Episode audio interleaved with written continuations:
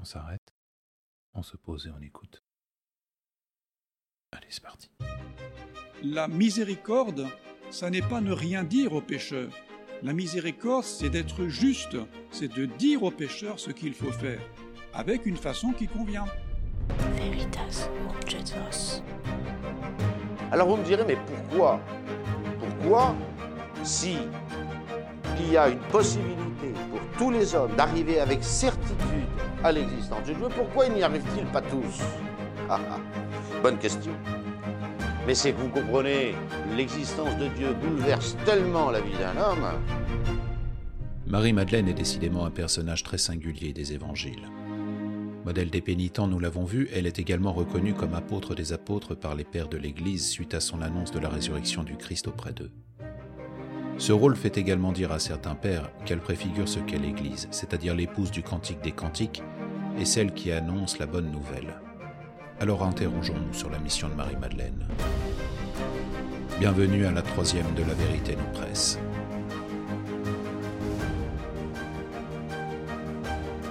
Étymologiquement, apôtre signifie envoyé, messager. Et en grec ancien, la notion de portée y est même sous-entendue puisque l'adjectif apostolos signifie envoyé au loin. Pourtant, au matin de Pâques, après que Marie-Madeleine a eu la vision du Christ ressuscité, notre Seigneur l'a missionnée pour annoncer cette résurrection aux apôtres, qui n'étaient pourtant pas si loin. Il semble donc que non seulement elle était porteuse de la bonne nouvelle, mais que son message devait porter bien au-delà du simple cénacle des apôtres.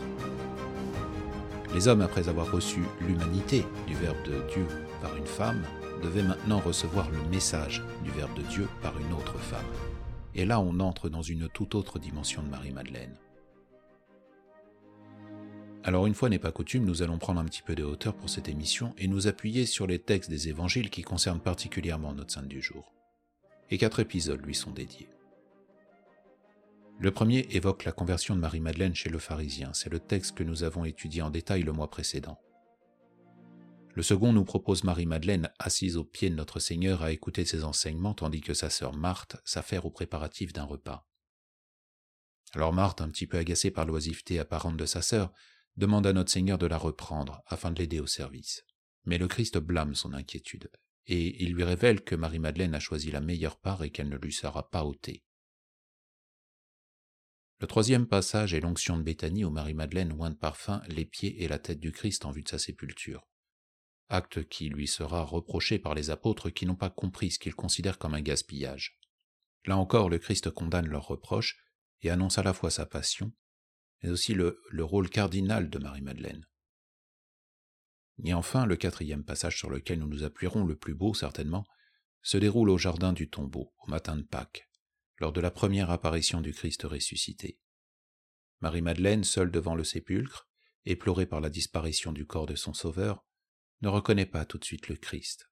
Elle le confond même avec le jardinier, et c'est lorsque le Christ l'appelle par son nom que Marie-Madeleine réalise qui il est. Et là tout se précipite, alors qu'elle semble vouloir le saisir, le Christ la repousse et la charge en même temps d'annoncer sa résurrection et son ascension. Dans un premier temps, nous allons étudier tout ce qui fait dire au Père et Docteur de l'Église que Marie-Madeleine est l'allégorie de l'Église. Au regard de cette étude, dans un deuxième temps, nous allons déterminer ce rôle de l'Église qui est voulu par le Christ.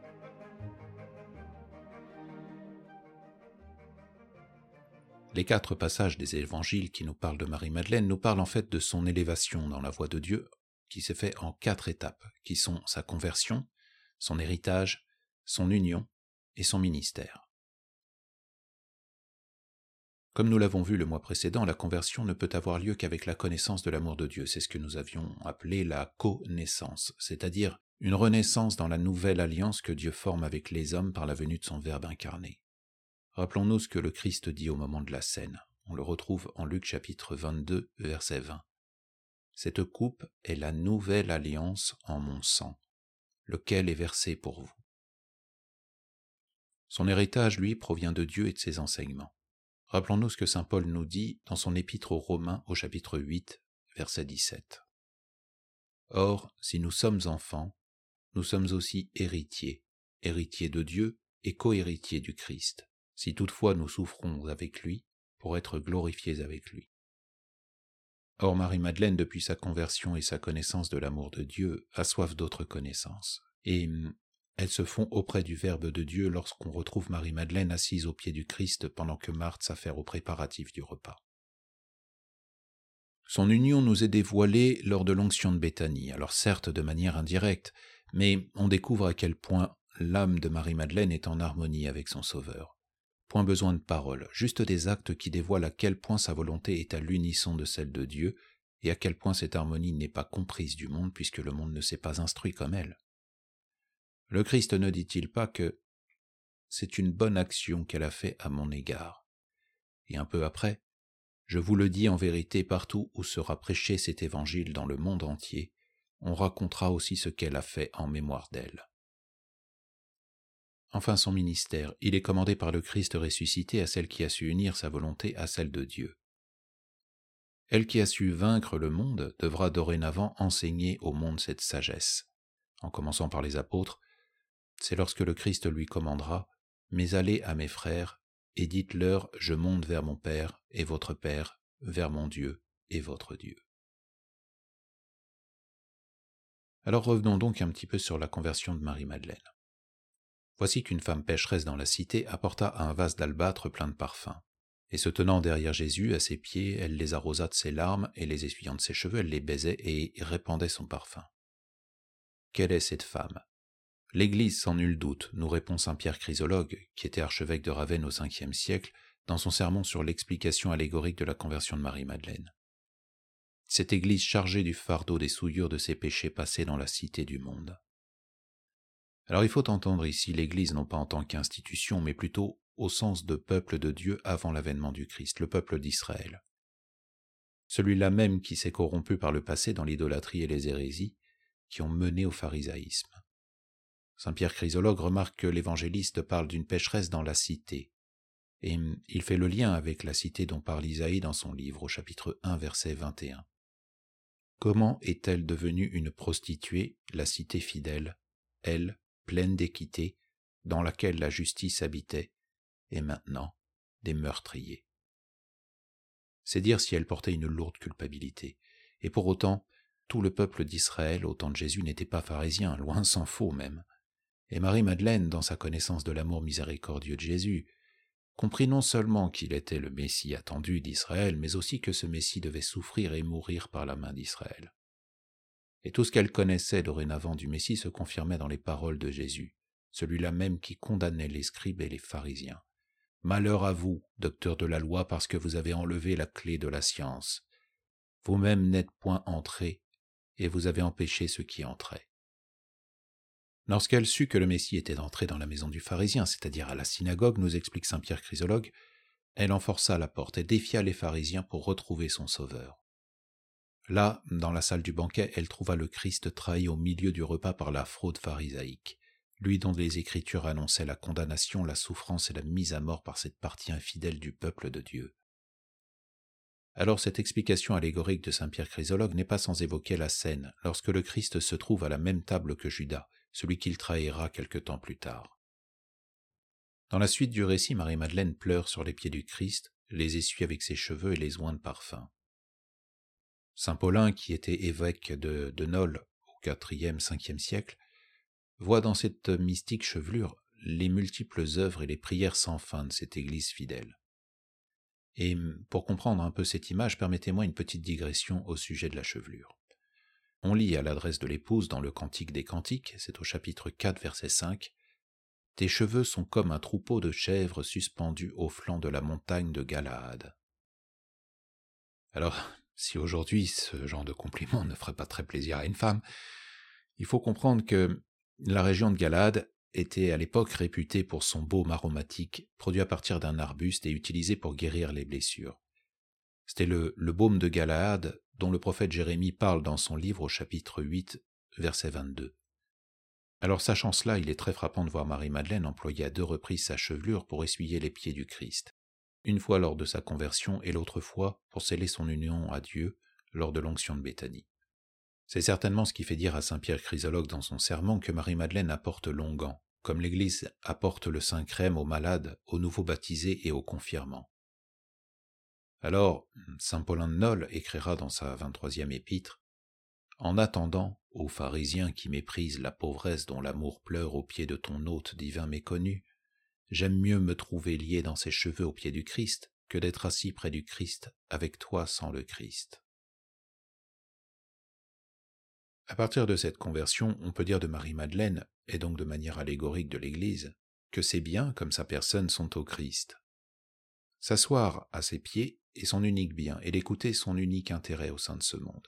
C'est ce qui nous est raconté en Luc chapitre dix, versets trente-huit à quarante-deux. Marie est dans la contemplation, Marthe dans le service.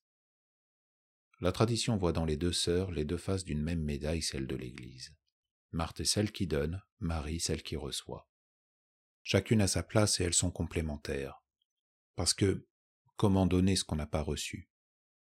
Et pourquoi ne pas redonner ce qu'on a reçu ? Pour autant, Marthe se plaint de sa sœur. Celle qui sert ne comprend pas le rôle de celle qui reçoit dans cette maison. Et c'est une critique qui transparaît aujourd'hui au sein du peuple chrétien. Certains fustigent l'inutilité entre guillemets sociale des religieux cloîtrés. On en est même venu aujourd'hui à sortir les prêtres de leur prieuré pour les placer, au mieux, tout seuls dans des presbytères noyés dans le monde et coupés en cela de celui qui peut nourrir leur âme. Et tout cela en croyant qu'ils comprendront mieux le monde et ses problèmes. À ça, notre Seigneur nous répond « Marthe, Marthe, vous vous inquiétez et vous agitez pour beaucoup de choses. Une seule est nécessaire. Marie a choisi la bonne part, elle ne lui sera point ôtée. » Le message est donc limpide, et Marie-Madeleine l'avait saisi dès sa vie sur cette terre. L'Église, c'est-à-dire le peuple de Dieu et en particulier ses ministres, doit avant toute œuvre nourrir son âme auprès de la seule source qui désaltère, c'est-à-dire Jésus-Christ. Il est d'ailleurs frappant de constater que cet épisode, qui n'est raconté que dans l'évangile de saint Luc, vient juste après la parabole du bon samaritain. C'est certainement pas un hasard. On peut alors légitimement se demander pourquoi se désaltérer à la source du Christ est si capital. C'est l'abbé Guéranger, prieur de l'abbaye de Solesmes au dix-neuvième siècle, qui répond dans son œuvre l'année liturgique à la date du vingt-deux juillet qui est la fête de Sainte Marie-Madeleine. Il nous explique qu'une âme qui s'instruit des enseignements du divin maître touche profondément son sacré cœur et il l'illustre par deux exemples. Le premier, c'est à chaque fois que Marie-Madeleine fait l'objet de critiques et de murmures, le Christ lui-même prend sa défense tandis qu'elle garde le silence. Pour le deuxième, rappelez-vous de la résurrection de Lazare. Sa présence au tombeau fait plus que celle du collège des apôtres. Un seul modèle, déjà dit par Marthe, accourue la première d'ailleurs, est plus puissant que tout discours de celle-ci. Ses pleurs font même pleurer l'homme-Dieu et suscitent le frémissement sacré. Bref, le trouble divin montre Dieu conquis à sa créature. Eh bien, si Marie-Madeleine est l'allégorie de l'Église, comment le Christ pourrait être insensible à ses prières et à ses œuvres ? Mais un autre événement dans la vie de Marie-Madeleine confirme également l'allégorie qu'en font les docteurs de l'Église. Il s'agit de l'onction de Béthanie, qui est souvent confondue d'ailleurs avec la première onction du Christ lors de la conversion de notre sainte. À la différence de la première onction, Marie-Madeleine va également oindre la tête du Christ. De plus, saint Marc, saint Matthieu et saint Jean, les trois évangélistes qui rapportent cet événement, insistent sur la valeur du nard employé pour cette onction, parce que c'est précisément là l'objet des murmures des disciples qui ne comprennent pas le sens de ce qui leur semble être un gaspillage. Cet épisode capital est particulièrement éclairant pour comprendre notre allégorie. Tout d'abord, Marie-Madeleine oint les pieds et la tête du Christ. Saint Paulin de Nol, toujours dans son épître vingt-trois, relie les deux onctions de manière remarquable en affirmant qu'à la différence du pharisien qui, ne voulant du Christ ni pour fondement ni pour chef, n'a trouvé, comme l'observe Jésus, ni pour sa tête l'huile odorante, ni l'eau pour ses pieds. Marie, elle, verse sur les deux son parfum de grand prix. Et l'abbé Guéranger d'ajouter « L'odeur suave de sa foi si complète remplit la terre devenue par la victoire de cette foi la maison du Seigneur. » En d'autres termes, Marie-Madeleine, par cet acte, reconnaît son Sauveur comme fondement et chef, comme l'Église reconnaît le Christ, la nouvelle alliance voulue par Dieu. Elle scelle donc à jamais cette alliance entre les créatures et leur créateur. Mais ce n'est pas tout. La valeur du nard employé symbolise tout ce que cette alliance a de précieux aux yeux de Marie-Madeleine, parvenue alors au sommet du mystère. Et là encore, c'est ce que ce monde ne comprend pas. Et non seulement il ne le comprend pas, mais il va jusqu'à reprocher un gaspillage qui aurait pu être mis au service des plus pauvres. Cela n'est pas sans rappeler la critique de Marthe envers sa sœur. Et il est frappant de constater que maintenant, Marthe ne reproche plus rien à sa sœur. Elle a compris la leçon. Et pour reprendre mon image précédente, les deux faces de la médaille de l'Église sont unies, en harmonie et à l'unisson avec le Christ notre Seigneur. Cette dernière onction parachève la perfection de Marie sur le chemin de Dieu. Elle qui a souffert avant sa conversion à cause de ses nombreux péchés dans le monde, a éprouvé en elle le conflit de la vérité et de la fausseté. Mais par la grâce de Dieu, dans le silence et dans l'intimité de la prière, elle est parvenue au sommet de la perfection, et du coup elle a mérité une place de premier ordre aux côtés du Christ. Les révélations de Sainte Brigitte de Suède, dans le quatrième livre de son œuvre au chapitre cent huit, nous rapportent à ce sujet ce que le Christ lui révèle, et c'est très éloquent. « Trois saints m'ont agréé par-dessus tous les autres, Marie ma mère, Jean-Baptiste et Marie-Madeleine. » Quel message d'espérance la tradition ne nous transmet pas là. Cet ultime parachèvement spirituel de Marie-Madeleine trouve sa suite dans le jardin du tombeau du Christ au matin de Pâques, lorsqu'elle se retrouve face à son bien-aimé. Toujours dans son année liturgique, au vingt-deux juillet, l'abbé Guéranger s'exprime sur ce matin béni en ces termes que je laisse à votre contemplation. Madeleine, comme l'étoile du matin, marcha en avant de l'astre vainqueur inaugurant l'éternité sans couchant. Glorieuse aurore où la divine rosée s'élevant de la terre effaça du fatal décret la déchéance prononcée contre Ève. Femme, pourquoi pleures-tu? Tu ne te trompes pas, c'est bien le divin jardinier qui te parle, celui qui, hélas, au commencement avait planté le paradis. Mais trêve aux pleurs, dans cet autre jardin dont le centre est un tombeau vide, le paradis t'est rendu. Vois les anges qui n'enferment plus l'entrée. Vois l'arbre de vie qui depuis trois jours a donné son fruit. Ce fruit que tu réclames pour t'en saisir encore et l'emporter comme au premier jour, il t'appartient en effet pour jamais, car ton nom maintenant n'est plus Ève, mais Marie. S'il se refuse à tes empressements, si tu ne peux le toucher encore, c'est que de même qu'autrefois tu ne voulus point goûter seul le fruit de la mort, tu ne dois pas non plus jouir de l'autre aujourd'hui, sans ramener préalablement l'homme qui par toi fut perdu. Que dire de plus? Absolument tout y est. Marie-Madeleine, qui la première est parvenue au sommet de la perfection avant même les apôtres, a bien mérité ce ministère de la tradition, car c'est précisément parce qu'elle a commis des fautes, parce qu'elle a offensé Dieu par le passé, qu'elle connaît mieux que personne le chemin qui mène au royaume des cieux.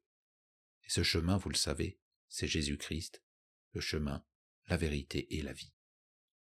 Alors, si on devait établir une hiérarchie dans l'Église en tant que corps mystique du Christ, on la fixerait comme ça. À la tête, le Christ, le cou serait Marie, sa mère, et à ses pieds Marie-Madeleine. C'est d'ailleurs ce qu'atteste Albert le Grand, docteur de l'Église et maître de saint Thomas d'Aquin tout de même, en affirmant que Dieu a fait deux grands astres dans le plan de la grâce comme dans celui de ce monde matériel. Le plus grand qui est la très sainte Vierge Marie, pour présider au jour de l'innocence, et le plus petit, qui est Marie-Madeleine, la pénitente, sous les pieds de cette bienheureuse Vierge pour présider à la nuit, en éclairant les pécheurs qui viennent comme elle à repentir. Viennent seulement ensuite Saint-Pierre et toute la lignée des papes. La tradition ne se trompe pas en voyant dans Marie-Madeleine l'allégorie de l'Église à travers les textes qui parlent de cette immense sainte. C'est bien cette Église, ancienne pécheresse repentie de ses idolâtries, qui va dorénavant montrer la voie de la pénitence, celle qui mène à la sainteté que Dieu veut que nous atteignions. Alors nous allons voir dans cette deuxième partie le rôle principal de cette Église pour accomplir la mission que le Christ lui a confiée au matin de Pâques. Nous nous appuierons pour cette démonstration sur les célèbres conférences de Notre-Dame de Paris données par l'abbé Lacordaire entre dix-huit cent trente-cinq et dix-huit cent cinquante et un. Alors l'abbé Lacordaire, dominicain de son état, a, comme beaucoup de chrétiens, versé dans des erreurs, et notamment celle du libéralisme. Bien vite rappelé à l'ordre par le pape Grégoire seize, il revint de ses égarements, et c'est justement ce passage par l'erreur et sa rectification, tout comme Marie-Madeleine en son temps, qui donne à ses prédications une valeur toute particulière. Dès sa première conférence, l'abbé Lacordaire constate que Dieu s'est manifesté à trois reprises sous ce triple rapport de créateur, de législateur et de sauveur. D'abord à Adam, puis à Noé, puis à Moïse, et enfin le Verbe s'est fait chair et il a habité parmi nous. Pour autant, d'Adam à Jésus-Christ, le christianisme n'était qu'une voie parmi les autres dans le monde.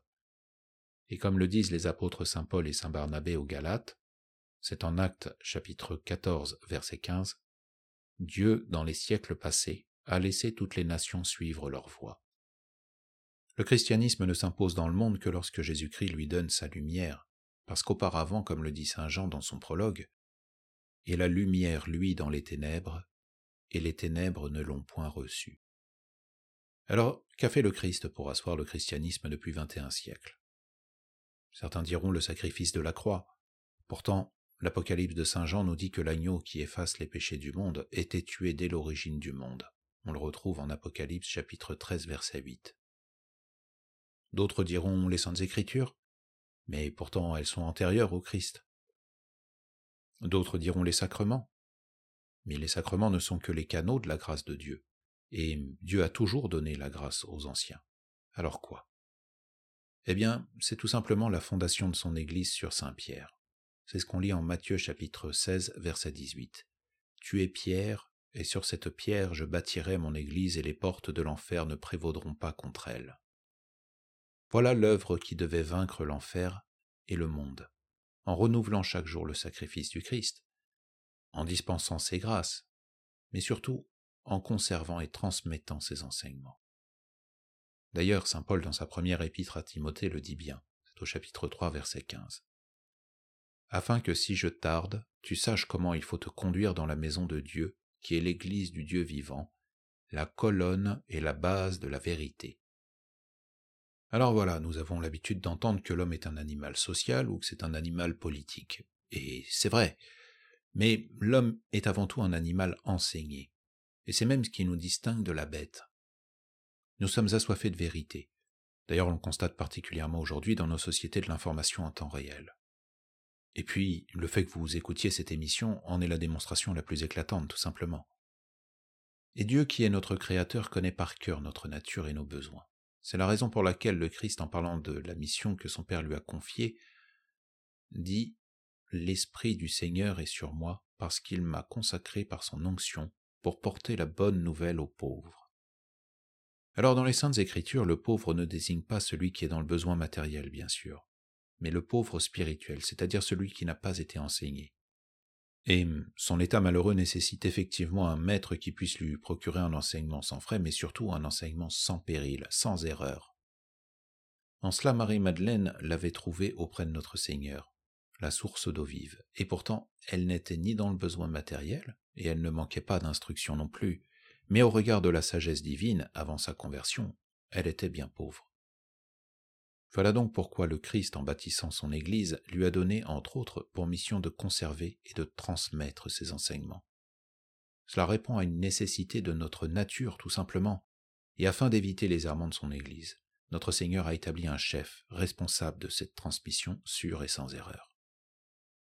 Alors, bien sûr, on peut toujours objecter qu'il y a eu par le passé des divisions doctrinales au sein de l'Église.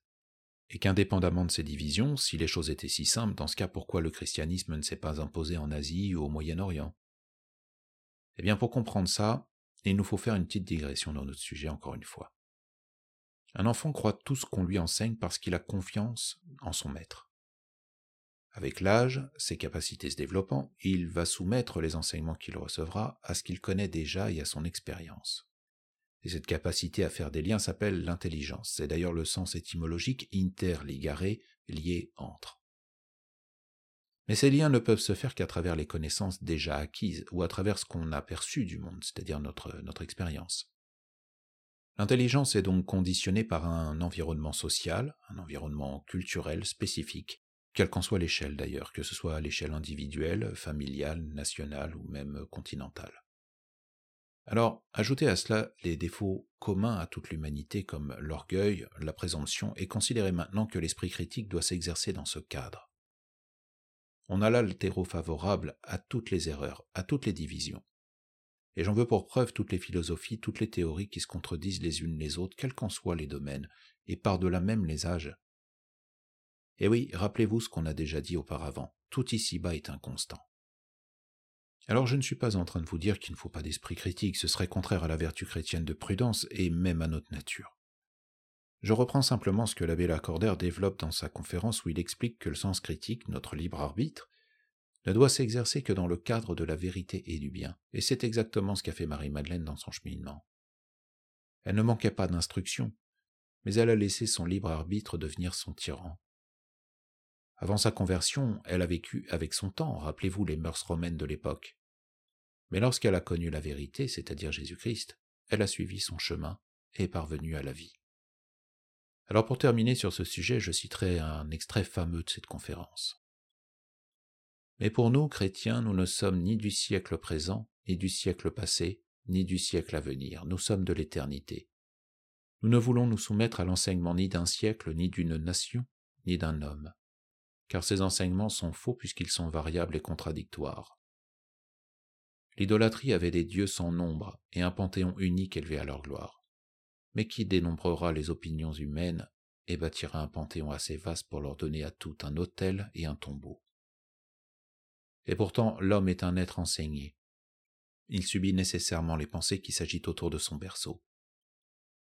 Si l'homme n'était pas un être enseigné, il communiquerait directement avec la vérité, et ses erreurs seraient purement volontaires et individuelles. Mais il est enseigné, et l'enfance ne peut se défendre contre l'enseignement de l'erreur. Et le peuple ne peut se défendre contre l'enseignement de l'erreur, et la plus grande partie des gens éclairés ne peut se défendre contre l'enseignement de l'erreur qu'elle a sucé dans l'enfance, ni contre l'ascendant de quelque intelligence supérieure qui domine les autres. Voilà l'état de l'humanité, état d'oppression qui accuse une dégradation irrémédiable ou la nécessité d'un enseignement divin qui protège l'enfance, le peuple, le vulgaire des gens éclairés, et cela même qu'une intelligence plus forte livre à la domination privée de leur orgueil et n'affranchit pas de la domination publique de leur siècle et de leur nation. Passage magistral s'il en est, est confirmé par saint Paul dans son épître aux Éphésiens au chapitre quatre, versets onze et quatorze. C'est lui aussi qui a fait les uns apôtres, d'autres prophètes, d'autres évangélistes, d'autres pasteurs et docteurs, afin que nous ne soyons plus des enfants, flottants et emportés à tout vent de doctrine, par la tromperie des hommes, par leur astuce pour induire en erreur. Alors, une question se pose tout de même. À quel signe reconnaît-on cette autorité tutélaire? À quel signe reconnaît-on qu'une Église est véritablement celle du Christ? Bien que l'abbé Lacordaire insiste sur un signe en particulier, la tradition nous affirme, sur les bases des Saintes Écritures, qu'ils sont multiples. Et effectivement, ils sont quatre, et on les retrouve tous dans le Nouveau Testament. La véritable Église du Christ doit présenter l'unité, la sainteté, l'universalité et l'apostolicité. On va détailler ces points. Concernant l'unité, le Christ l'a déclaré dans la parabole du bon pasteur, « Il veut un seul troupeau et un seul pasteur ». On retrouve cette parabole en Luc chapitre quinze et en Matthieu chapitre dix-huit. Cet enseignement est repris par saint Paul dans son épître aux Éphésiens, c'est au chapitre quatre, verset cinq. Il n'y a qu'un Seigneur, une foi, un baptême. La vraie Église doit donc avoir une unité de gouvernement à travers un chef unique afin qu'il n'y ait pas de division dans le troupeau, mais aussi une unité de foi et de culte afin que tous les fidèles aient la même croyance et le même culte.